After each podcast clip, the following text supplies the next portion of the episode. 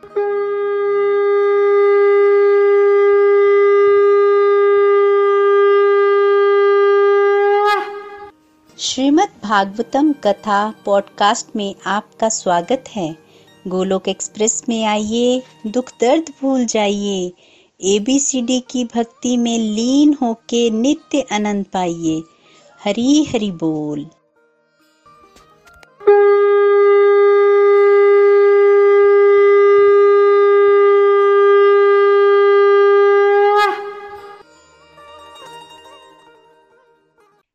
कृष्णा, हरे कृष्ण कृष्ण कृष्ण, हरे हरे। हरे राम हरे राम राम राम, हरे हरे। हरे कृष्ण हरे कृष्ण कृष्ण कृष्ण, हरे हरे। हरे राम हरे राम राम राम, हरे हरे। हरे कृष्ण कृष्ण कृष्ण, हरे हरे। हरे राम हरे राम राम राम, हरे हरे।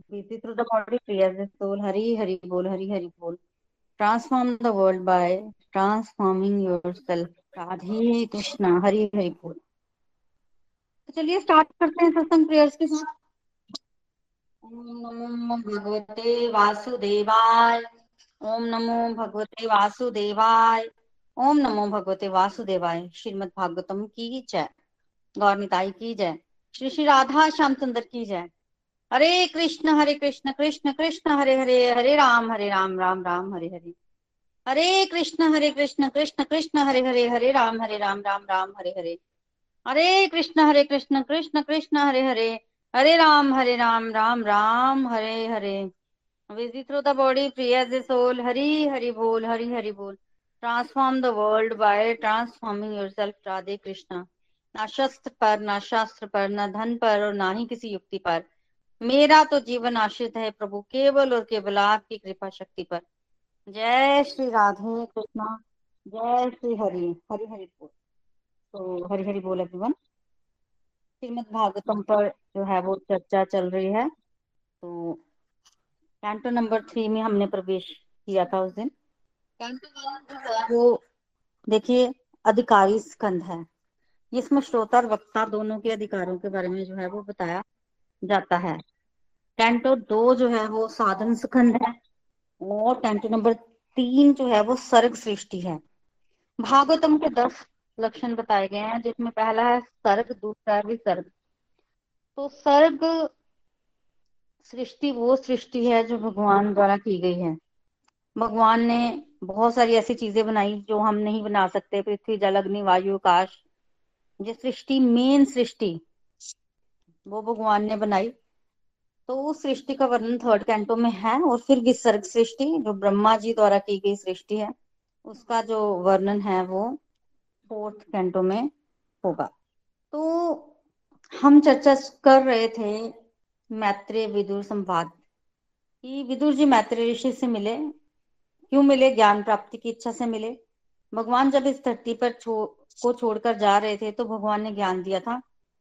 वो ज्ञान जो है वो मैत्रेय ऋषि के पास सुरक्षित रखा था और भगवान ने जाते समय बोला था कि विदुर जी को भी ये ज्ञान जो है वो देना है। मृत्यु के समय भगवान ने विदुर जी को याद किया, ये सुनकर विदुर जी भाव विभोर हो गए। और जो भगवान ने उनके लिए ज्ञान रखवाया था, उस ज्ञान को ग्रहण करने के लिए वो कहाँ गए? विदुर जी मैत्रेय ऋषि के पास गए।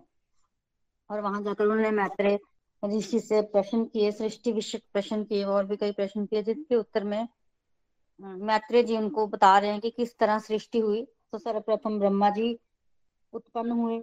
ब्रह्मा जी को समझ नहीं आ रहा था कि क्या करना है। तो उन्होंने भगवान की ही स्तुति की, बहुत प्यारी स्तुति।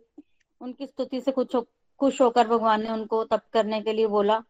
फिर सौ दिव्य वर्ष उन्होंने तप किया। फिर उनको भगवान के लोक के भी दर्शन हुए। फिर सृष्टि करने की शक्ति मिली ब्रह्मा जी को। और सृष्टि की शक्ति मिलने के बाद उन्होंने आशीर्वाद मांगा कि मेरे को अभिमान कभी ना हो कि मैं कितनी प्यारी सृष्टि कर रहा हूँ। तो वो उनको वरदान भी मिला कि आपको कभी घमंड नहीं होगा कि आप सृष्टि कर रहे हैं।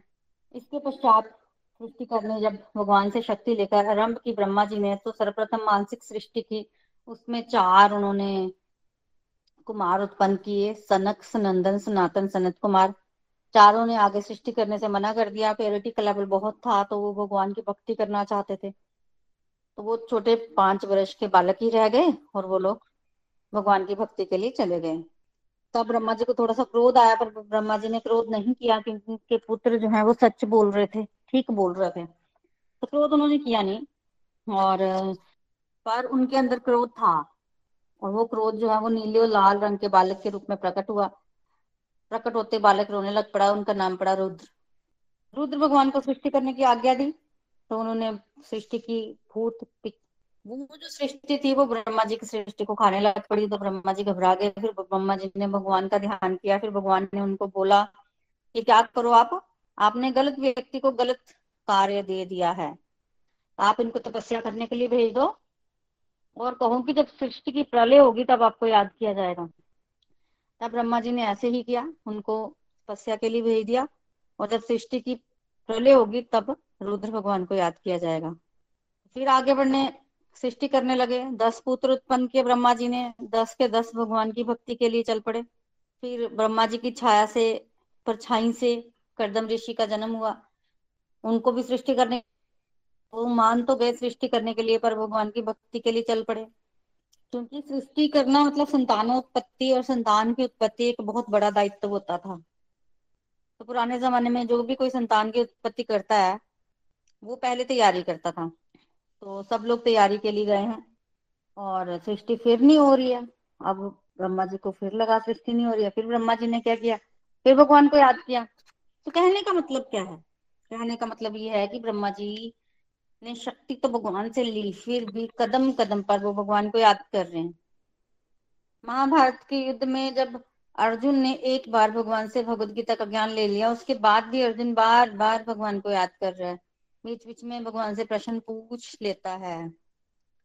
तो हमें भी भगवान के शरणागत होना चाहिए और बीच बीच में भगवान से पूछ पूछ कर कार्य जो है वो करने चाहिए। इसमें कोई हर्ज नहीं है कि अगर हम भगवान से पूछ पूछ कर कार्य जो है वो करें। तो ब्रह्मा जी एक आदर्श प्रस्तुत करते हैं, भगवान से पूछ पूछ कर जो है वो कार्य कर रहे हैं। तो भी भगवान से वो कह ही रहे थे कि सृष्टि का कार्य जो है वो बढ़ रहा है, आगे पर उस हिसाब से नहीं बढ़ रहा। जिस हिसाब से मैं चाहता हूँ, तभी ब्रह्मा जी के शरीर के में से दो प्रकट हुए प्राणी। एक पुरुष और एक स्त्री। पुरुष बने मनु, स्त्री शत्रुपा। तो सर्वप्रथम ब्रह्मा जी ने मनु और शत्रुपा का विवाह करवा दिया। मनु और शत्रुपा का विवाह करवाने के पश्चात उन्होंने उनको भी संतान उत्पत्ति करने की आज्ञा दी, सृष्टि करने की आज्ञा दी। मनु जी माता तो पृथ्वी नहीं है। उन्होंने बोला कि पहले पृथ्वी लेके आओ, पृथ्वी दीजिए, फिर सृष्टि करेंगे। अब ब्रह्मा जी देख रहे हैं, पृथ्वी है ही नहीं। पृथ्वी कहाँ गई? पृथ्वी को रिन्याक्ष नामक दैत्य जो है वो ले गया था रसातल में। गर्भोतक सागर में डूबी हुई थी पृथ्वी। तो अब पृथ्वी कहाँ से आएगी बाहर? तो गर्भोतक सागर में डूबी हुई है। तो ब्रह्मा जी सोचने लग पड़े कैसे कौन लाएगा पृथ्वी को बाहर? फिर ब्रह्मा जी ने क्या किया? अगेन ब्रह्मा जी ने किसको याद किया? भगवान को। ब्रह्मा जी कदम कदम पर भगवान को याद करते हैं। भगवान को याद किया और भगवान को याद कर ही रहे थे कि उनकी नास्तिका से एक छोटे से अंगूठे के आकार का वराह प्रकट हुआ। सुअर, शुकर भी बोलते हैं। वो बेसिकली भगवान थे और जब पता चला भगवान का प्राकट्य हुआ तो सबने भगवान की स्तुति की। भगवान प्रकट तो बड़े छोटे आकार में हुए थे पर देखते ही देखते वो बहुत बड़े हो गए। बहुत बड़े। और जब राम भगवान बहुत बड़े हो गए तो उसी समय वो गए गर्भोदक सागर में, समुद्र के जल में और उन्होंने पृथ्वी को ढूंढा और ढूंढ कर पृथ्वी को समुद्र के ऊपर स्थापित किया। तो पहले भगवान ने पृथ्वी को समुद्र के ऊपर स्थापित किया और फिर जाकर हिरण्याक्ष को उन्होंने मारा, क्योंकि हिरण्याक्ष नामक दैत्य पृथ्वी को रसातल में ले गया था। छुपा कर ले गया था, चुरा कर ले गया था। उसकी इतनी ताकत थी। तो जब भगवान लेके जा रहे थे पृथ्वी को, उस समय हिरण्याक्ष को पता चला। तो हिरण्याक्ष जो है वो भगवान से लड़ने आ गया। तो बेसिकली हिरण्याक्ष थोड़ी उनको भगवान समझ रहा था। उनके हिसाब से तो कोई पशु था और वो भी सुअर। तो हिरण्याक्ष बीच बीच में बोल रहा था कि सुअरों की क्या औकात है आजकल। देखो सूरों की इतनी हिम्मत बढ़ गई है कि पृथ्वी को, हमारे द्वारा छुपाई गई पृथ्वी को उठा कर लेके जा रहे हैं। तो इसको तो मैं अभी मार दूँगा। अभी अपनी गदा का प्रहार करूँगा। गदा के प्रहार से इसका सिर फट जाएगा। वगैरह वगैरह बोलने लग पड़ा। तो बेसिकली देखा जाए तो भगवान बराह को ये बातें बोली जा रही हैं। पर भगवान सब कुछ सहन करते रहे। क्यों? क्योंकि भगवान को पहले पृथ्वी को स्थापित करना था। तो भगवान लेके गए। भगवान ने उसकी बात का ध्यान नहीं दिया। उसने भगवान को गदा भी मारी। पर भगवान को गदा का क्या फ़र्क पड़ता है? गदा से क्या हो जाएगा भगवान को? तो भगवान गए। और भगवान ने जाकर जल के ऊपर पृथ्वी को रखा। जल के ऊपर जब भगवान ने पृथ्वी देखी तो पृथ्वी जो है वो वहाँ जल में तैरती रही। कारण, भगवान ने अपनी शक्ति से पृथ्वी को अपलावित किया, से आवर्तित किया, ताकि पृथ्वी डूबे ना जल में। और पृथ्वी जो है वो जल के ऊपर तैरती रही और फिर भगवान हिरण्याक्ष को गए, हिरण्याक्ष के पास, और भगवान ने हिरण्याक्ष को मारा बेसिकली मार दिया और उसके बाद भगवान अप्रकट हो गए। बोलो, बराह भगवान की जय। कल हमने सुना था यहाँ तक। अब इससे आगे बढ़ते हुए देखिए, मैत्री ऋषि ने ये बात विदुर जी को सुनाई। अब मैत्री जी के मुख से ये कथा सुनकर भी विदुर जी की तृप्ति नहीं हुई। भगवान का अवतार हुआ और इतनी छोटी सी कथा। और और हिन्याक्ष के बारे में उनको समझ नहीं आ रहा था। तो उन्होंने पूछ लिया प्रश्न, कि को भगवान ने मारा? जल से पृथ्वी को निकालकर भगवान लाए। क्यों मारा? पूछ रहे हैं, किस कारण से मारा? और हिरण्याक्ष क्या दुश्मनी हो गई थी भगवान से हिरण्याक्ष को? और भगवान के हाथों मरने के लिए पता कितना पुण्य चाहिए होता है?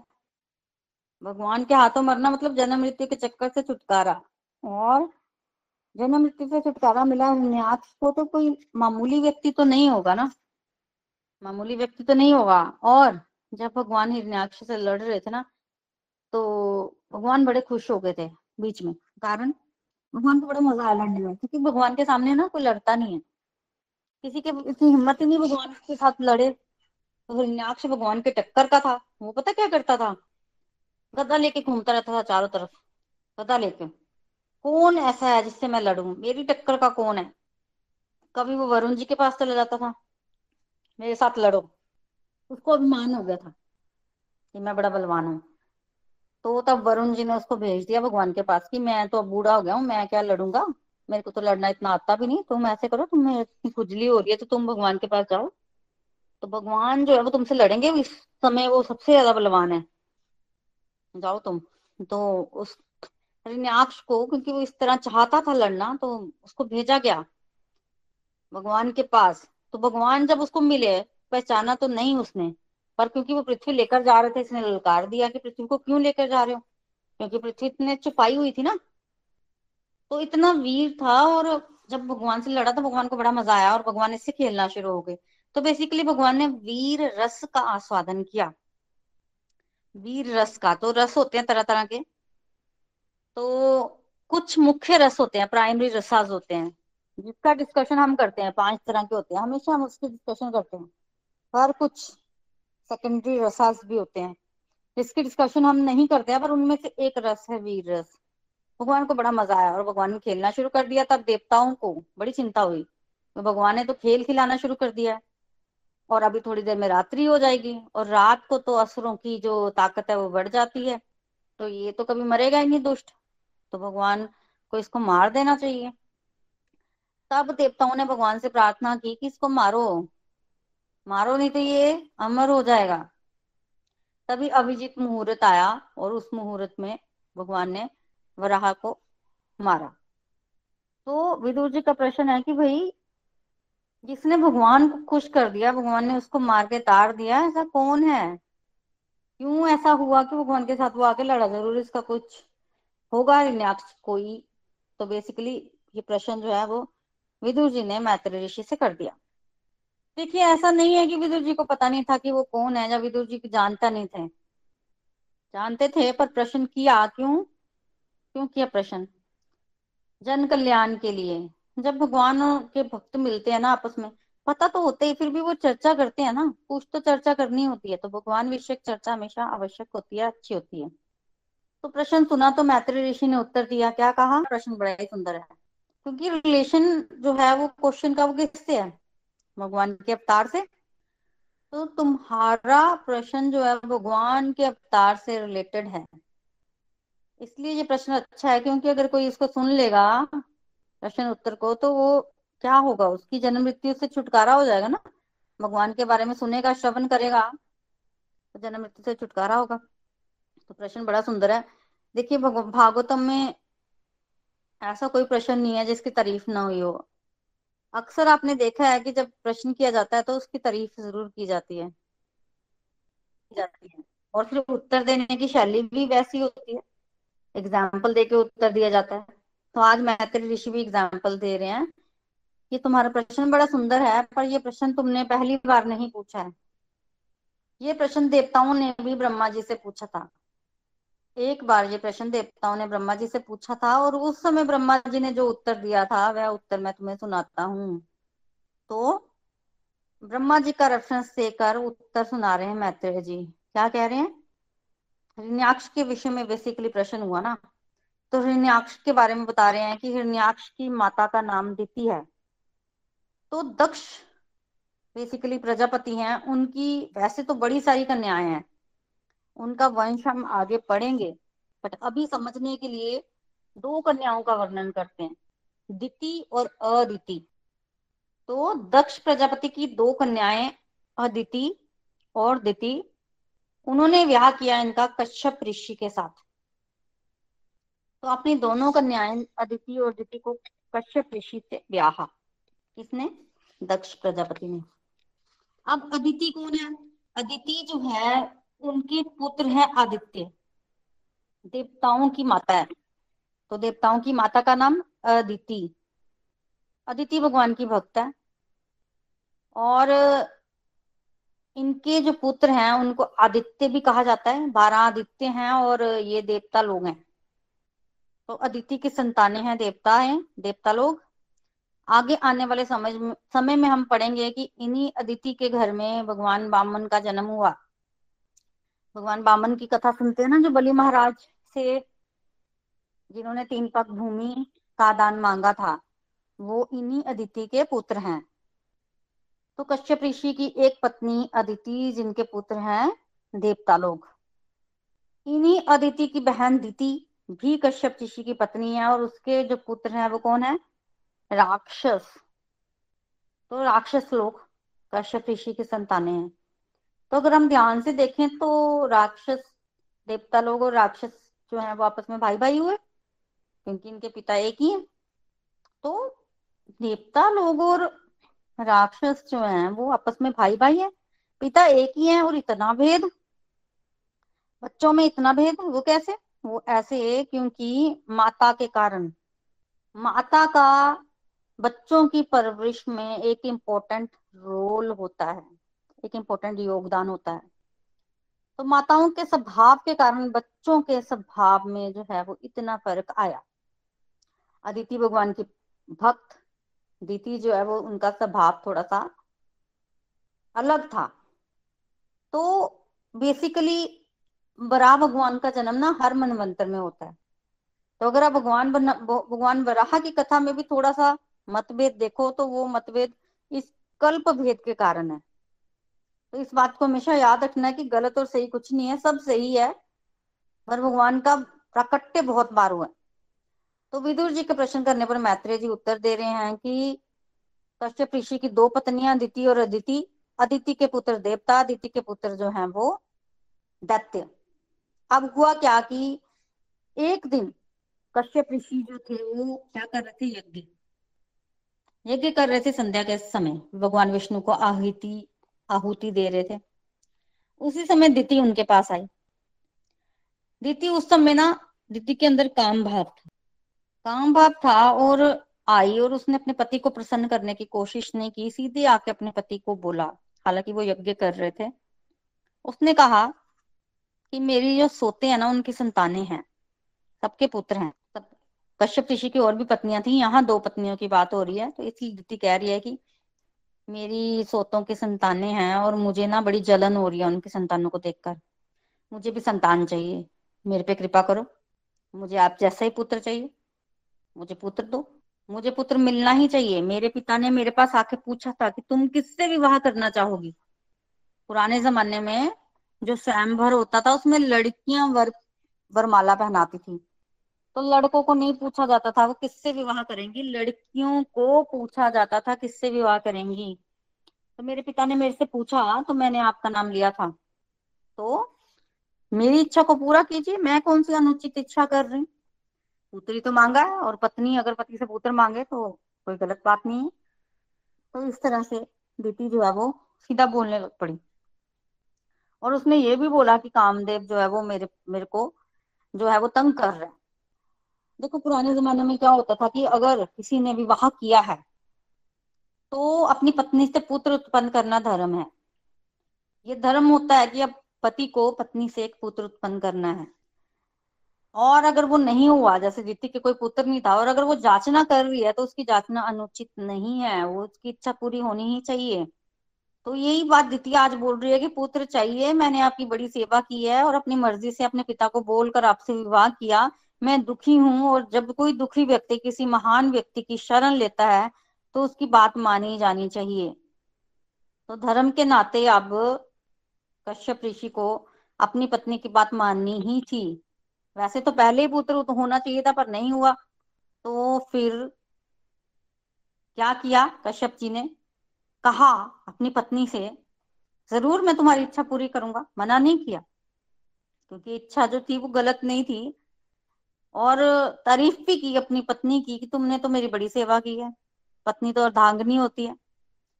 पत्नी की मतलब साथ रहकर पति जो है, वो बड़ी सारी चीज़ों से बच जाता है। क्योंकि पत्नी जो है, वो बड़ी सारी चीज़ों से रक्षा कर लेती है।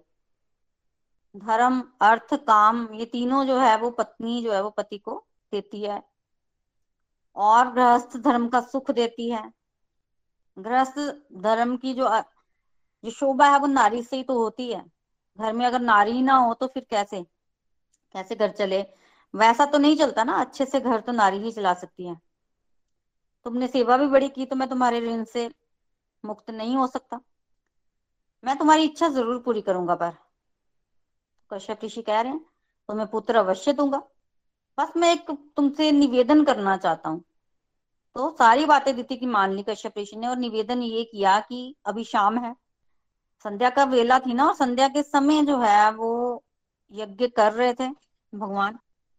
भगवान का यज्ञ कर रहे थे कश्यप ऋषि। तो कह रहे हैं कि ये जो समय है, ये अनुचित है। अच्छा तो मैं तुम्हारी अवच्छे पूरी करूँगा, पर तुम रुक जाओ थोड़ी देर। शाम के समय क्या होता है कि भगवान शिव जी जो है वो नंदी पर सवार होकर घूमते हैं अपने गनों के साथ। कश्यप ऋषि कह रहे हैं कि भगवान शिव जी इस समय भूत प्रेतों को साथ लेकर घूमते हैं। और वो क्या चाहते हैं? वो चाहते हैं कि भूत प्रेतों को स्थूल शरीर मिल जाए। इसलिए उस समय जो स्त्रियाँ गर्भा धान करती हैं ना, वो उनके गर्भ में भूत प्रेतों को जो है वो स्थापित कर देते हैं। और शिव जी हैं कौन? शिव जी तुम्हारे जीजा जी हैं, क्योंकि शिव जी की जो पत्नी है, वो दीति की बहन है। तो तुम उनके प्रति ऐसा अपराध मत करो। इस समय वो घूम रहे होते हैं, नंदी पर सवार होकर। तो अगर वो तुम्हें ऐसे देखेंगे तो अच्छा तो नहीं लगता। तुम थोड़ी सी रुक जाओ। समझाने का प्रयत्न किया बेसिकली कश्यप ऋषि ने। पर ने उनकी एक बात नहीं सुनी। उल्टा पहले वो प्रार्थना ही कर रही थी, अब तो उसने और ज़ोर से कश्यप ऋषि को मजबूर करना शुरू कर दिया। तो कश्यप ऋषि ने बहुत समझाया, पर उनकी बात जो है वो मानी नहीं दिति ने। और अंत में क्योंकि उनकी बात अनुचित नहीं थी। फिर कश्यप ऋषि को दिति की बात माननी पड़ी और दिति ने उस समय गर्भ धारण किया शाम को।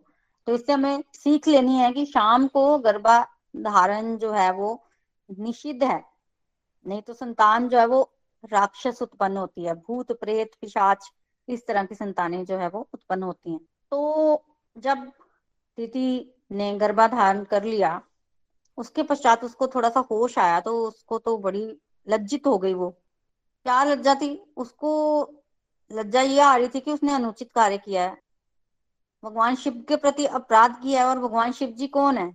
आपने शुरू में ही सुना ना? रुद्र भगवान क्या करते हैं? प्रलय करते हैं तो अगर उनको क्रोध तो दीदी यही सोच रही है कि अगर कहीं भगवान शिव को क्रोध आ गया तो मेरी गर्भ की रक्षा कौन करेगा? वो तो बस मैंने उनके प्रति अपराध कर दिया। तो फिर तो वो मन ही मन भगवान से क्षमा मांगने लगी। क्या कहती है दीदी? भगवान को प्रणाम करती है कि मैं आपको प्रणाम करती हूँ। आपके अंदर शक्ति तो है कि आप मेरे गर्भ को नष्ट कर सकते हैं, पर आप तो क्षमाशील हैं। मेरी बहन के पति हैं, मैं स्त्री हूँ। स्त्रियों का अपराध तो क्षमाशील होता है। स्त्री को क्षमा करना उचित होता है। तो ऐसे क्षमा मांगने लग पड़ी। तो पश्चाताप हुआ बेसिकली पछता रही थी। फिर अब उसको कश्यप ऋषि से भी डर लगे पति से भी डर रही थी। और, पर जो उसके पति थे ना, वो सब कुछ देने वाले थे कि पुराने जमाने में ऋषि मुनि के पास ताकत बड़ी होती थी। तो अब उसको ये भी पता है, डर भी रही है, पर मेरे पति ही मुझे बचा सकते हैं। तो गई पति के पास तो पति ने क्या बोला? कश्यप ऋषि कहते हैं कि तुमने दूषित मन से गर्भाधान किया। गर्भ धारण किया ना? दूषित मन था उस समय तुम्हारा। अनुचित काल था काल भी सम, समय भी सही नहीं था। फिर तुमने देवताओं की उपेक्षा की। देवता लोग उस समय उपेक्षित हुए। और चौथा तुमने क्या किया? तुमने मेरी आज्ञा का पालन नहीं किया। इतने अपराध तुमने कर दिए एक साथ तो इसलिए तुम्हारे गर्भ से दो पुत्र जन्म लेंगे और वो दोनों के दोनों असुर होंगे। तो इस कारण दी, दीति की संतानें सारी आसुरी थी, राक्षस असुर पैदा हुए दीति के गर्भ से, सारे के सारे।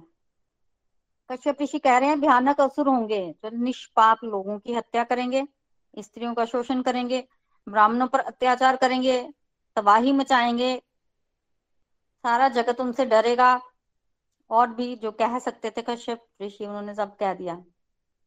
और अंत में कह दिया कि उनको मारने के लिए, इतने आतताई होंगे, मारने के लिए स्वयं भगवान आएँगे।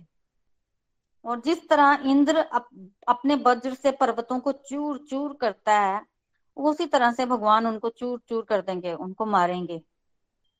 सब कुछ सुन रही है दीति और बाद में दीति ने कहा कि मुझे तो आपकी बात सुनकर राहत मिली। घबरा रही थी पर जब कश्यप ऋषि की बात सुनी ना तो दीति जो है वो आश्वस्त हो गई। कारण? पहला कारण तो ये कि दो पुत्र होंगे मतलब गर्भ नष्ट नहीं होगा पुत्र तो होंगे। तो थोड़ा सा उसको सांत्वना मिली। दूसरा, असुर तो हैं, पर पति ने कह दिया कि वध भगवान करेंगे तो भी खुश हुई। कि भगवान वध करेंगे तो तरेंगे उनके पुत्र पुत्र तर जाएँगे, क्योंकि इतना, इतनी समझ तो दीति को भी थी, क्योंकि ये दक्ष प्रजापति की पुत्री थी, कश्यप ऋषि की पत्नी थी, और कहीं ना कहीं ऋषि कन्याओं को इतनी समझ होती है कि अगर कोई व्यक्ति ब्राह्मण के श्राप से मरे या वैसे मरे तो नरकों में जाता है। भगवान के हाथों मरे तो वो, वो तर जाता है जन्म मृत्यु के चक्कर से। तो इसका मतलब ये है कि पुत्र असुर तो होंगे जन्म भी लेंगे पर तर जाएँगे क्योंकि भगवान उनको मारेंगे। इसलिए वो थोड़ी सी राहत महसूस कर रही है। राहत महसूस और जब उसने राहत महसूस की और भगवान के प्रति उसका विश्वास और उसकी जो अंडरस्टैंडिंग थी बड़ी अच्छी थी। कश्यप ऋषि ने देखा तो थोड़े प्रसन्न हुए कि गलत काम तो इसने किया, पर इसको भगवान के विषय में जो है वो है, जानकारी भी है और कहीं ना कहीं इसको ये पछता भी रही है। भगवान के प्रति, शिव के प्रति माफ़ी भी मांगी इसने तो आदर है मन में इसका मतलब। तो फिर कश्यप ऋषि ने वरदान भी दिया। क्या वरदान दिया कि तुम्हारे जो दो पुत्र हैं वो तो असुर होंगे, पर तुम्हारा जो पुत्र है, एक पुत्र मतलब एक पुत्र का बेटा वो भगवान का महान भक्त होगा। और उसका जो जश है, वो भगवान के ही समान सब जगह फैलेगा। वो भगवान मतलब वो आदर्श स्थापित करेगा पूरे के पूरे ब्रह्मांड में। और महाभागवत होगा और सबके अंदर बाहर वो भगवान के दर्शन करेगा। सारे सदगुण उसके शरीर में निवास करेंगे। दिति बड़ी खुश हो रही है। और दिति के ऐसे पोत्र का नाम क्या है? कौन है दिति के पुत्र? प्रहलाद महाराज। तो प्रहलाद महाराज की कथा हम सेवन में पढ़ेंगे। तो वो इन्हीं दिति के पुत्र की संतान है। दिति के दो पुत्र हुए, हिरण्याक्ष और हिरण्य कशपु हिरण्य कशपु की एक संतान जो है, वो है प्रहलाद। चौथी संतान प्रहलाद है और वो भगवान की महान महान भक्त है। तो आज कश्यप ऋषि कह रहे हैं कि तुम्हारे पुत्र तो असुर पर तुम्हारा पौत्र, एक पौत्र भगवान का महान भक्त होगा। दीति जी सुनकर बड़ी खुश हो गई। पौत्र भगवान का भक्त होगा, उसको तो कोई नहीं मार सकता फिर। तो बड़ी खुश। पर साथ ही साथ उसको थोड़ी दुख भी था कि उसके पुत्र असुर होंगे। पुत्र असुर होंगे। तो ये सोचकर ना उसने क्या किया कि पुत्र गर्भ में तो थे, पर उनको बाहर ही नहीं आने दिया। मतलब पुत्रों को पैदा नहीं किया। गर्भवती ही रही। एक वर्ष, दो वर्ष, तीन वर्ष, पाँच, दस, पंद्रह, बीस, चालीस, पचास, करते करते सौ वर्ष हो गए, पर उसने पुत्रों को जन्म नहीं दिया। पुत्रों को गर्भ में ही रखा सौ वर्ष तक। अब है तो असुर, शक्ति भी उनकी बहुत है। कश्यप ऋषि पहले ही वर्णन कर चुके हैं तो वो इतनी शक्तियाँ उनकी को गर्भ के अंदर से ही प्रभाव दिखाना शुरू हो गए। गर्भ की शक्ति से ही पूरे ब्रह्मांड में त्राही त्राही मच गई, और अजीब सा एक धुआँ धुआँ सा मतलब वातावरण में आ गया। ना सूर्य दिख रहा है, ना चंद्रमा दिख रहे हैं। और मज़े की बात यह है कि किसी को पता भी नहीं चल रहा है आया कहाँ से? ऐसे कोई हो तो पता चलता ना, अब घर से आया ये तो कोई नहीं सोच सकता ही कहाँ से धुआँ? मतलब ना सूर्य दिख रहे हैं चंद्रमा दिख रहे हैं देवता लोग तो परेशान हो गए, ये क्या है? अंधकार कहाँ से आया? धुआँ कैसा है? कहीं ये हमें मार तो नहीं डालेगा। कहीं कुछ हो तो नहीं गया इस संसार में? चलो, पूछ के आते हैं। अब देवताओं की अच्छी बात यह है कि वो पूछ लेते हैं। तो देवता लोग जो है, वो गए ब्रह्मा जी के पास। उन्होंने पूछा, ये क्या है? हम इतने काम करने, करते हैं, प्रकाश होता है, ये अंधेरा क्यों फैलता जा रहा है?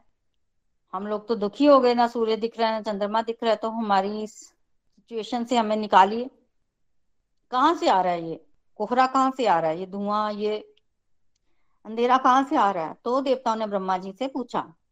उत्तर में ब्रह्मा जी बता रहे हैं। ब्रह्मा जी कह रहे हैं कि ये तो तिथि के गर्भ से निकला हुआ अंधेरा है।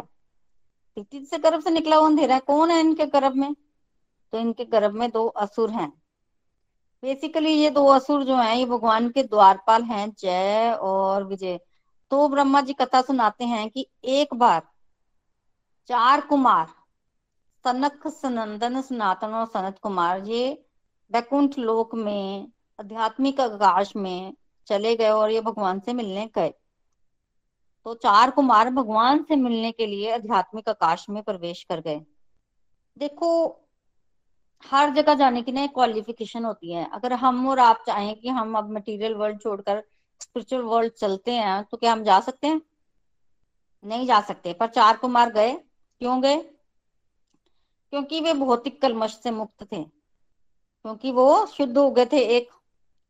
दूसरा, हर समय भगवान की भक्ति करते थे और भक्तों के लिए कुछ भी अप्राप्त नहीं है। तो उनको वैकुंठ जगत में प्रवेश करने में कोई हानि नहीं हुई, कोई कठिनाई नहीं हुई। चुपचाप गए और वहाँ प्रवेश कर गए। पूरा इतना नहीं होता। कारण? वो इसलिए नहीं होता क्योंकि वहाँ पर पहुँच नहीं सकता कोई। अगर कोई पहुंचेगा तो उसकी योग्यता होगी और अगर किसी की योग्यता है तो उसको कोई रोक नहीं सकता। वैकुंठ लोग गए, भगवान के दर्शन उन्होंने करने थे, ब्रह्मा जी से सुना हुआ था भगवान के रूप के बारे में और वहाँ जाकर वैकुंठ लोग की शोभा देखी। भागवतम में बहुत सुंदर शोभा का वर्णन है वैकुंठ लोग की। रतन जनित दीवारें, रत्नों से बनी हुई दीवारें तो बड़े बड़े सुंदर। बड़े सुखी हुए, बड़े खुश हुए चार कुमार जाकर वहाँ ना। उनको बड़ा अच्छा लग रहा था। तो चलते चलते चलते चलते उन्होंने छह दरवाजे पार कर लिए क्योंकि वो भगवान से मिलना चाहते थे और भगवान सातवें दरवाजे के अंदर थे। और जब छह दरवाजे पार किए और सातवें दरवाजे के पास आए, तब वहाँ भगवान के दो द्वारपाल खड़े थे, जय और विजय। भगवान के दो द्वारपाल खड़े थे, जय और विजय। और उनका रूप बिल्कुल भगवान जैसा ही था। तो ऐसा होता है वैकुंठ लोक में ना कि जो भक्त होते हैं, उनका रूप भी भगवान के जैसा ही होता है। तो अगर कोई ऐसा व्यक्ति वहाँ पहुँच जाए जिसको ज़्यादा समझ नहीं है तो वो भगवान और भक्त में वेद नहीं कर सकता। क्योंकि बहुत कम भेद होता है। मेनली तो श्रीवत्स का चिन्ह भगवान की छाती पर होता है, जो कि लक्ष्मी माता का प्रतीक है। यही भेद होते हैं जो भगवान और भक्त को अलग करते हैं। अदरवाइज़ भगवान की तरह ही सुंदर होते हैं वहाँ सारे। बड़े सुंदर चार भुजाएँ, नीला नीला रंग, जय और विजय का। अब जब चारों कुमार सातवें दरवाजे से अंदर जाने लगे भगवान से मिलने के लिए तो उन दो द्वारपालों ने डंडे की सहायता से उनको रोक दिया, जाने नहीं दिया। वो चारों ऋषि जो हैं, वो भगवान की सेवा करना चाहते थे और जय और विजय ने उनको रोक दिया तो इनको बड़ा क्रोध आया कि कौन है जो भगवान से मिलने से रोक रहा है? जय और विजय ये सोच रहे हैं कि ये पाँच पाँच वर्ष के छोटे बालक हैं, इनको क्यों अंदर जाने देना? तो बेसिकली जय और विजय द्वारा सनत चार कुमारों को रोका जाना भी अनुचित था। अनुचित था, क्यों? क्यों अनुचित था? क्योंकि वो अपनी, देखिए, वहाँ तक प्रवेश कौन पाएगा? वही प्रवेश पाएगा जिसकी योग्यता होगी, और जिसकी योग्यता है, उसको रोकने का अधिकार जय और विजय को नहीं है। यही चीज़ साथ चारों कुमार भी सोच रहे हैं। तो यार, तुम तो बाहर रहने के लायक नहीं है। हम, भगवान से मिलने में विघ्न डाल रहे हो। हम भगवान से मिलने आए हो, तुम विघ्न डाल रहे हो, तुम यहाँ रहने के लायक नहीं हो। तो बेसिकली यहाँ पर जय और विजय को श्राप मिला चारों कुमारों से। सनक सनंदन सनातन और सनत कुमारों से जय और विजय को श्राप मिला और वही जय और विजय नीचे जाकर दिति माता के गर्भ में आए हैं। कि तुम जाओ मृत्यु लोक में जाओ, तुम यहाँ रहने के काबिल नहीं हो, तुम हमें भगवान से मिलने से रोक रहे हो। इस तरह से आज ब्रह्मा जी देवताओं को बोल रहे हैं कि ये वही जय और विजय हैं भगवान के द्वार पर जो आज दिति माता के गर्भ में है। तो पता चला देवताओं को कि ये दिति की गर्भ की शक्ति है जो चारों दिशाओं को अंधेरे से भर रही है। तब देवताओं ने प्रार्थना की कि अगर इस अंधेरे को दूर करना है तो क्या करना होगा? ब्रह्मा जी ने कहा कि अगर दिति माता जो है वो बच्चों को जन्म दे दे तो अंधेरा दूर हो जाएगा। तो फिर देवता लोगों ने दिति माता से प्रार्थना की कि जन्म दीजिए ताकि ये अंधेरा दूर हो। तो बेसिकली देवताओं की माता ही लगी थी क्योंकि उनकी मौसी भी है। एक तरफ़ से मौसी है और दूसरी तरफ़ से माँ भी लगती है कि पिता की पत्नी है। तो किस तरह से दित्य माता ने बच्चों को जन्म दिया और चारों कुमारों ने किस कारण से श्राप दिया? जय बुझे को, जय बुझे को श्राप क्यों मिला? इसकी डिटेल में चर्चा हम अगले सत्संग में करेंगे। Hare Krishna Hare Krishna Krishna Krishna, Hare Hare Hare Ram Hare Ram. Basis the body prayers a soul Hari Hari बोल, हरि हरि बोल। Transform the world by transforming yourself Radhe Krishna. So Hari Hari बोल everyone Hari बोल। Thank you everyone for coming चलिए, अब हम आगे बढ़ते हैं। रिव्यू सेक्शन की तरफ़। तो सबसे पहले हम चलते हैं विजय जी की तरफ़। हरी हरी बोल। हरी हरी बोल, हरी हरी बोल प्रीति जी और बाकी सभी सत्संगियों को। व्यासपीठ को शत शत नमन। इतने सुंदर तरीके से हम प्रीति जी से श्रीमद् भागवतम की कथा सुन रहे हैं और ये कथा ऐसी कथा है जिसके श्रवण मात्र से आदमी निहाल हो जाता है।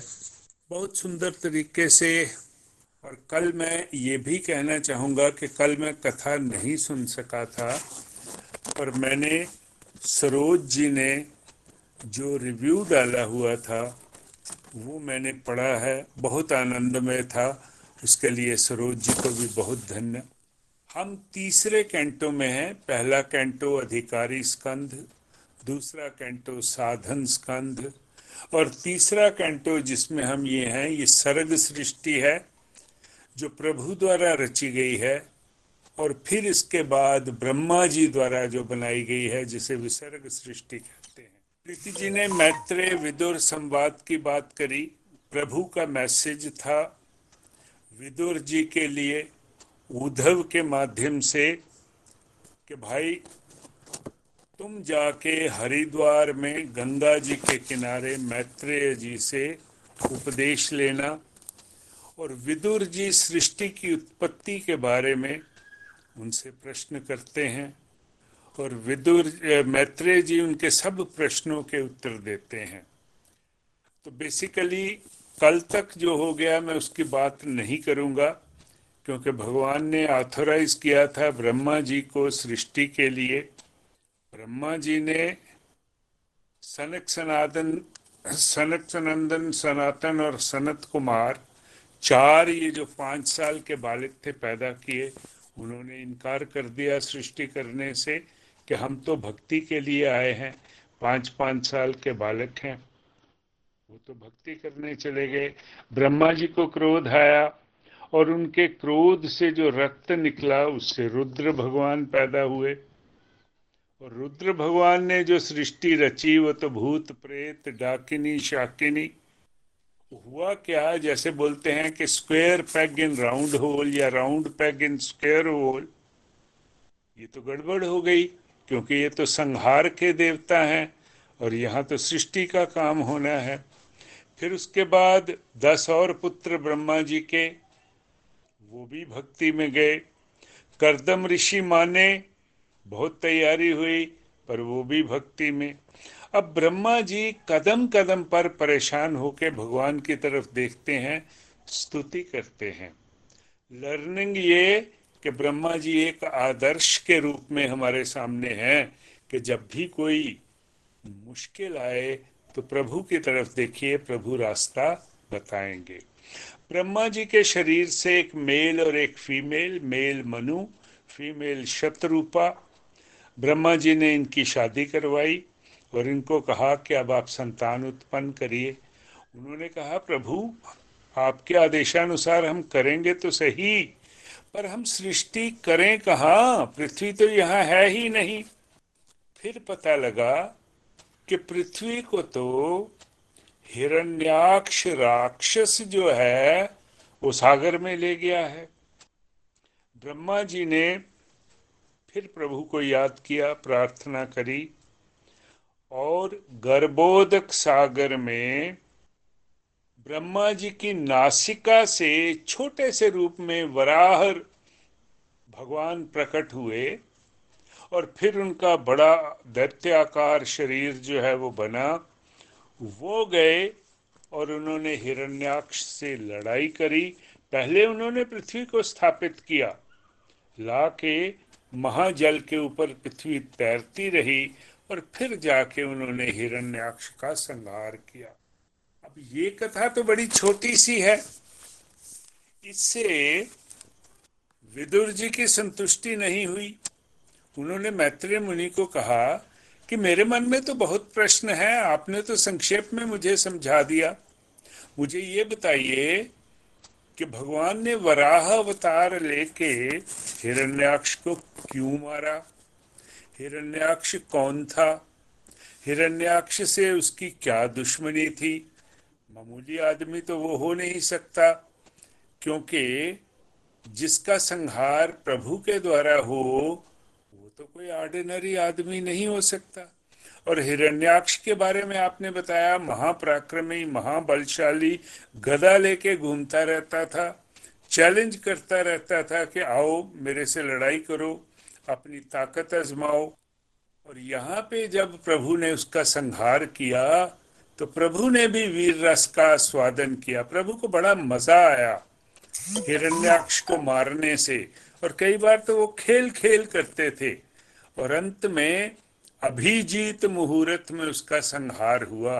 वो इसलिए कि देवताओं ने प्रभु से प्रार्थना करी कि प्रभु रात का समय होने जा रहा है और रात को तो राक्षस जो हैं, उनकी ताकत दुगनी, कई गुना हो जाती है। और फिर प्रभु ने अभिजीत मुहूर्त में हिरण्याक्ष का संहार किया और प्रभु के हाथों से जिसका संहार हो, वो संहार नहीं, बल्कि उद्धार होता है। अब सवाल ये आता है कि ये जो प्रश्न विदुर जी ने मैत्रेय से किए ये बड़े उत्तम प्रश्न थे। और श्रीमद् भागवतम में हम देखते हैं कि जब भी इस तरह के प्रश्न पूछे जाते हैं तो जो उत्तर देने वाला है, वो सीधे उत्तर नहीं देता। वो पहले तारीफ़ करता है कि तुमने बहुत बढ़िया प्रश्न पूछा है, लेकिन ऐसा प्रश्न पहले भी पूछा गया है, और उस वक्त जो जवाब दिया गया था, वही जवाब मैं तुम्हें देता हूँ। और यही उत्तम प्रश्न बताते हुए मैत्रेय जी ने ये कहा कि देवताओं ने ये प्रश्न ब्रह्मा जी से पूछा था और उन्होंने जो उत्तर दिया वो मैं तुम्हें बताता हूँ। फिर आपने हमें बताया कि किस तरह से प्रजापति दक्ष की बहुत सी बेटियों में से दो बेटियाँ थीं, अदिति और दिति। अदिति और दिति दोनों की शादी उन्होंने कश्यप मुनि से करी। अदिति आदित्य देवताओं की माँ थी। और बाद में वामन भगवान का जो अवतार हुआ, वो अदिति के गर्भ से हुआ। और दिति राक्षसों की, दैत्यों की माँ थी। और उसकी भी कथा बड़ी सुंदर है कि एक बार जब कश्यप ऋषि शाम के समय यज्ञ कर रहे थे तो दिति में काम वासना ने बहुत ज़ोर मारा। वो कहने लगी कि मुझे तो संतान चाहिए। मेरी सभी सौतों के बच्चे हैं, पुत्र हैं, मेरा नहीं है तो आप मेरी इच्छा पूरी करिए। काम वासना से पीड़ित थी। अब देखिए, पत्नी अगर पति से ये याचना करे तो उसकी रिक्वेस्ट तो वाजिब थी। और कश्यप ऋषि ने भी कहा कि आपने मेरी बड़ी सेवा करी है। लेकिन उन्होंने समझाने की कोशिश करी कि ये समय अनुचित है। शाम का समय है, यज्ञ का समय है, इस वक्त शिव नंदी पे अपने गनों के साथ घूमते हैं और इस वक्त का जो गर्भाधान है, वो भूत, प्रेत, राक्षस इस तरह गर्भ में स्थापित हो जाते हैं। यहाँ लर्निंग है कि गर्भाधान के लिए भी समय होता है, गलत समय अगर हो तो गलत समय में मुश्किलें आती हैं। अब दिति ने अपनी काम वासना तो शांत कर ली, लेकिन उसमें अपराध बोध भी हुआ। डर भी आया कि भगवान शिव का क्रोध ना कहीं मैं सहन करूँ, कहीं मेरा गर्भ ना नष्ट हो जाए। अब वो फिर कश्यप ऋषि अपने पति के पास जाती है, पश्चाताप करती है, क्षमा मांगती है, और कश्यप ऋषि भी उसे समझाते हैं कि देखो तुम्हारे ऊपर काम वासना का भूत सवार था, काल भी अनुचित था, इसलिए गर्भ भी दूषित हुआ। तुमने मेरी आज्ञा की भी अवहेलना करी। और अब तुम्हारे जो पुत्र होंगे, वो भयानक असुर होंगे, अत्याचारी होंगे। पूरा ब्रह्मांड उनके कृत्यों से कांपेगा, लेकिन भगवान स्वयं आएँगे, उनका संहार करने के लिए उन्हें चूर चूर कर देंगे दो पुत्र होंगे तुम्हारे। दीति पहले तो डरी, पर साथ में थोड़ी उसको सांत्वना भी मिली कि मेरे पुत्रों का वध प्रभु द्वारा होगा। और उसको ये पता था कि अगर प्रभु के द्वारा उनका संहार होगा तो वो जन्म मरण के चक्कर से छूट जाएँगे।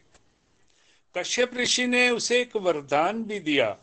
कि तुम्हारे पुत्र तो दोनों ऐसे होंगे, लेकिन तुम्हारा एक पौत्र ऐसा होगा जो प्रभु का महान भक्त होगा, महाभागवत होगा, प्रभु जैसे उसमें गुण होंगे।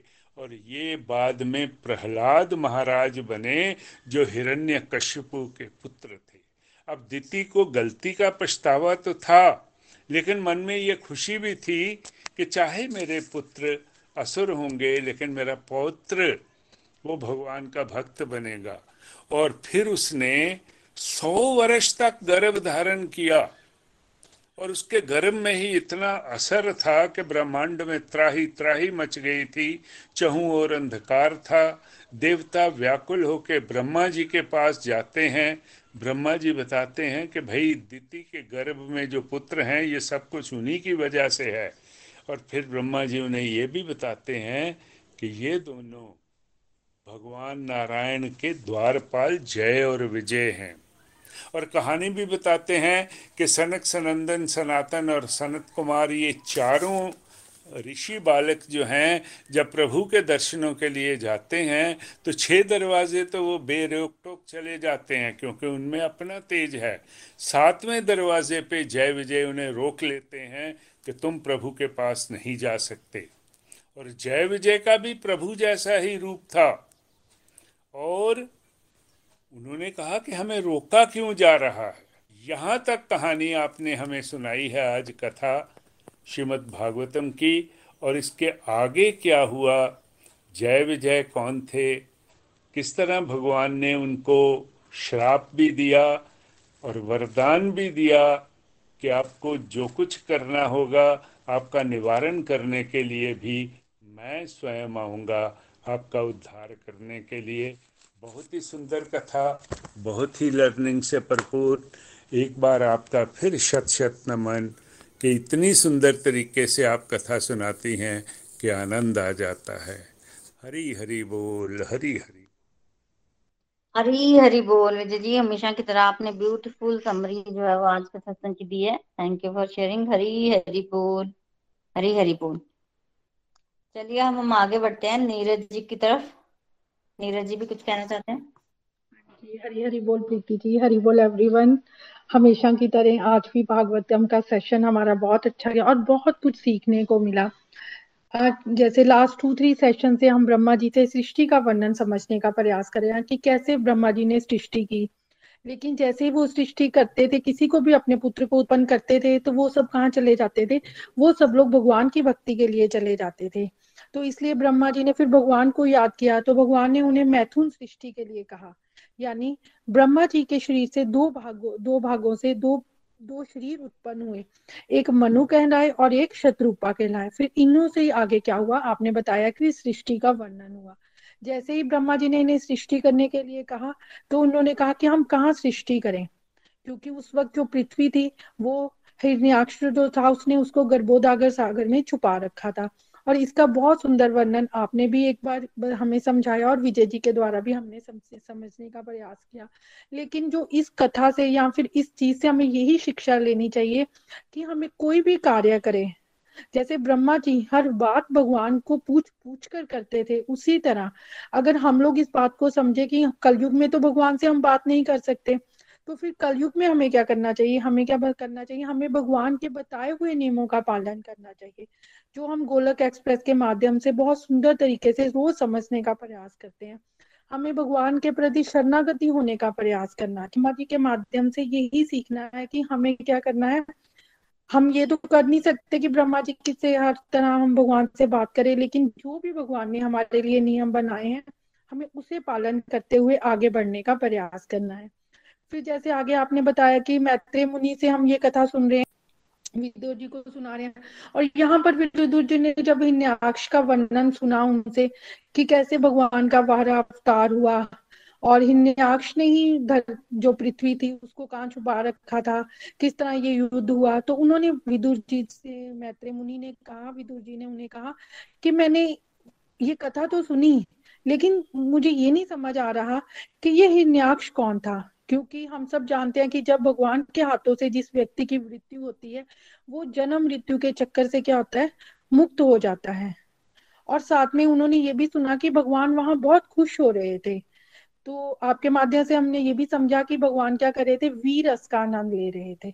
तो यहाँ पर ही विदुर जी ने बहुत सारे क्वेश्चन किए हिरण्याक्ष के पति तो मैत्रेय मुनि ने बहुत सुंदर उत्तर भी दिया और साथ में उन्होंने कहा कि ऐसे ही प्रश्न करने चाहिए, क्योंकि हम लोगों के मन में भी यही क्वेश्चन आने थे। और ये सब क्वेश्चंस किसके लिए? हम सब के लिए, यानी जन कल्याण के लिए विदुर जी ने ये क्वेश्चन किया।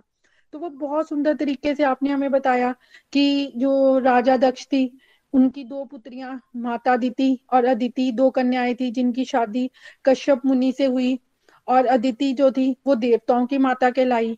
लेकिन दिति का बहुत सुंदर आपने वर्णन किया, जो मैं नहीं अभी करूँगी, कि इसमें हमने ये शिक्षा ली कि माता की परवरिश की बहुत इंपॉर्टेंस है।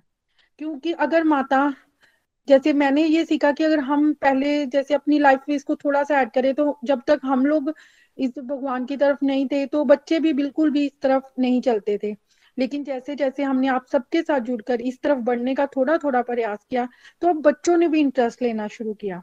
तो इस बात से आज मैंने यही शिक्षा की, शिक्षा ली कि माता की जो परवरिश है ना फैमिली एटमोसफेयर ये सब बहुत इंपॉर्टेंट है।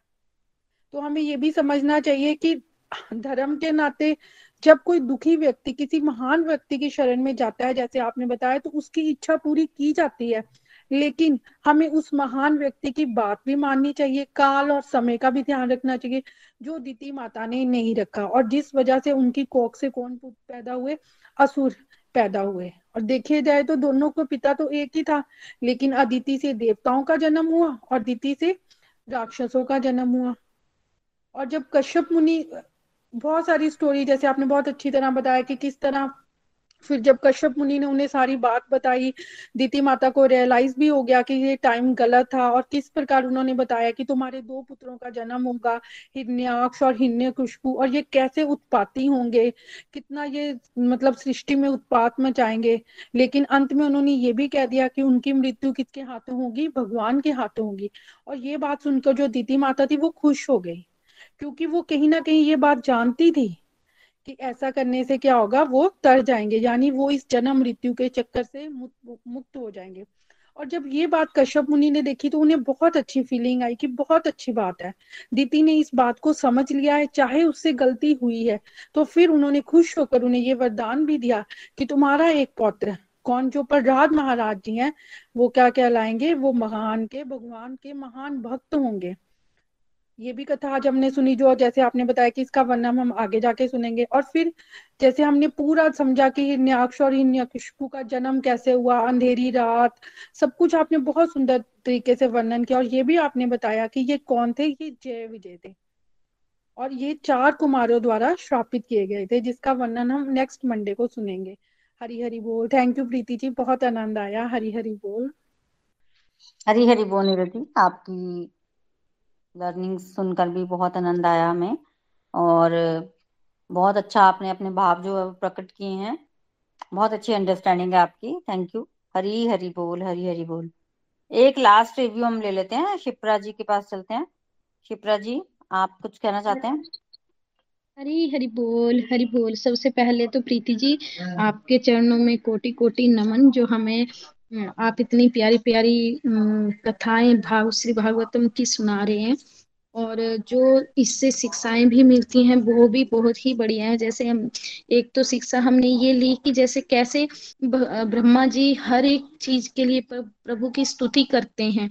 तो हमने यही इसमें सीखा कि हमें भी पूर्णतया भगवान के आगे सरेंडर करना है और क्योंकि भगवान तो हमारे, जैसे अभी नीरज जी भी कह रहे थे ना कि भगवान तो अभी साथ साथ हमारे समक्ष नहीं आ सकते।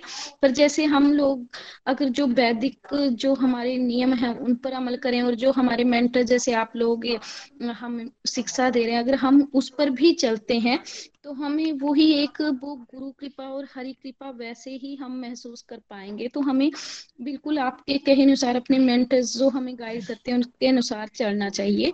हमें भगवान से पूछ कर ही कार्य करना चाहिए, क्योंकि गुरु भी भगवान का ही रूप है। तो हम जैसे आप हमें निर्देश करते हैं, जब हम उस, उसी प्रकार से डिवोशन की तरफ़ अपने कदम बढ़ाएँगे तो हमें आगे भगवान के प्राप्ति से कोई भी नहीं रोक सकता। और जैसे आज आपने ये जो आज स्टोरी सुनाई, जैसे ब्रह अवतार की हुई, हिरणाक्ष की हुई, कि कैसे दीति माता ने मतलब वो एक एज अ पत्नी के रूप में उनकी इच्छा सही थी। पर हमें ये ध्यान रखना चाहिए कि कौन सा समय किस चीज़ के लिए अनुकूल या प्रतिकूल है। उनकी जो उनकी डिज़ायर थी, वो बेशक अनुकूल थी, पर जो समय था, वो प्रतिकूल था। इसलिए जो उनकी संतान है, वो राक्षस पैदा हुई। तो क्योंकि आपके माध्यम से ही हमने समझा है कि जो ये ऋषि वगैरह थे, ये सब बहुत ही ज्ञानी और थे, उन्हें सब पता होता था। तो जब उन्होंने बताया कि इसमें जब उन्होंने गर्भ धारण किया तो वो राक्षस पैदा होंगे तो क्योंकि वो भी एक प्योर सोल थी तो एक पवित्र आत्मा थी तो इसीलिए वो दुखी हुई कि मैंने ये शायद गलत निर्णय कर लिया। तो उसकी वजह से फिर उन्होंने क्षमा याचना की तो कैसे भगवान उनके पति ने उनको समझाया कि आपके जो पुत्र हैं वो बेशक राक्षस पैदा होंगे, पर उस आप ही की कुल में या जो भी जो आपका पुत्र होगा, जो प्रहलाद भगवान है, वो भगवान के बहुत प्यारे भक्त होंगे और आपके पुत्रों को जो है वो भगवान स्वयं उनका वध करेंगे। तो मतलब भगवान का जो मारना है, जो भगवान संहार करते हैं तो वो संहार नहीं होता, बल्कि वो उनका उद्धार ही होता है, क्योंकि वो मोक्ष की प्राप्ति कर लेते हैं, जन्म मृत्यु से चक्र से छूट जाते हैं। तो आपने हमें समझाया, जैसे सनत कुमारों के, जो श्राप के कारण जो जय विजय हैं वो हिरणाक्ष और हिरणाकशु के रूप में, दीति माता के गर्भ में आए और उन्होंने सौ वर्ष तक अपने उस गर्भ को पेट में ही रखा क्योंकि वो डरते थे, पर जिसके कारण अंधेरा चाह गया सृष्टि पे और देवताओं ने फिर स्तुति की। इसमें हमने यही शिक्षा ली कि हमें हर समय भगवान के आगे सरेंडर करना चाहिए और जैसे ये भी सच बात है कि एक माता के संस्कार जो हैं, वो अपनी संतानों पर होते हैं। तो जैसे अभी नीरज जी ने भी अभी बताया, मुझे बहुत अच्छी बात लगी कि हम लोग जब तक डिवोशन में नहीं थे, तब तक हमारी जो बच्चे थे, वो भी इस तरीके से नहीं। पर अब चाहे वो थोड़े से ही सही छोटे छोटे स्टेप ही उठा रहे हैं, पर वो डिवोशन की तरफ़ अगर बढ़ रहे हैं तो इसमें बहुत ही गोलोक एक्सप्रेस का हाथ है। तो हमें इस चीज़ के लिए भगवान का शुक्रिया अदा करना चाहिए। और आपको बहुत बहुत बहुत धन्यवाद। और आगे की स्टोरी हम फिर आपके माध्यम से अगले मंडे को सुनेंगे। तो धन्यवाद। Thank you thank you so much Hari Hari बोल हरी बोल।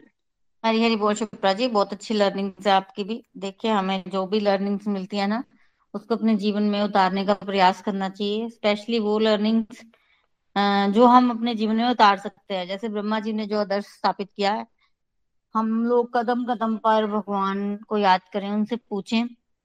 वैसे भी भगवत गीता में भगवान कहते हैं कि मेरे पे डिपेंड हो जाओ। तो जितना हम भगवान पे डिपेंडेंट होंगे, उनसे पूछ पूछ के करेंगे, उतना ही हमारे लिए अच्छा है। शरणागति जो है वो आती है इससे। तो हमें हर समय भगवान को याद रखना, उनसे बात करती हैं और उनसे गाइडेंस लेकर ही हर कर्म जो है वो करना है। सो हरी हरी बोल एवरीवन थैंक यू एवरीवन आज के सत्संग को हम यही कंक्लूड करते हैं आरती के साथ। हरी बोल। श्री भागवत भगवान की है आरती, पापियों को पाप से है तारती। श्री भागवत भगवान की है आरती पापियों को पाप से है तारती। ये अमर ग्रंथ, ये मुक्ति पंथ, ये पंचम वेद निराला नव ज्योति जगाने वाला। ये अमर ग्रंथ, ये मुक्ति पंथ, ये पंचम वेद निराला नव ज्योति जगाने वाला। हरि नाम यही, हरि धाम यही रही जगमंगल की आरती, पापियों को पाप से है तारती श्री भागवत भगवान की है आरती, पापियों को पाप से है तारती ये शांति गीत पावन पुनीत पापों को मिटाने वाला, हरिदर्श दिखाने वाला ये शांति गीत पावन पुनीत पापों को मिटाने वाला हरि दर्श दिखाने वाला। है सुख करनी, है दुख हरनी, ये मधुसूदन की आरती। पापियों को पाप से है तारती। श्री भागवत भगवान की है आरती। पापियों को पाप से है तारती। ये मधुर बोल जगफंद खोल सन मार्ग दिखाने वाला, बिगड़ी को बनाने वाला। ये मधुर बोल जगफंद खोल सन मार्ग दिखाने वाला, बिगड़ी को बनाने वाला। श्री राम यही घनश्याम यही, ये प्रभु महिमा की आरती। पापियों को पाप से है तारती। श्री भागवत भगवान की है आरती। पापियों को पाप से है तारती। पापियों को पाप से है तारती। पापियों को पाप से है तारती। हरी हरी बोल एवरीवन हरी हरी बोल। गोलोक एक्सप्रेस से जुड़ने के लिए आप हमारे email address info at Golok express dot O R G द्वारा संपर्क कर सकते हैं, या हमारे व्हाट्सएप या Telegram number seven zero one eight zero two six eight two one से भी जुड़ सकते हैं। आप हमसे फेसबुक पेज और यूट्यूब चैनल के माध्यम से भी जुड़ सकते हैं। हरी हरी बोल।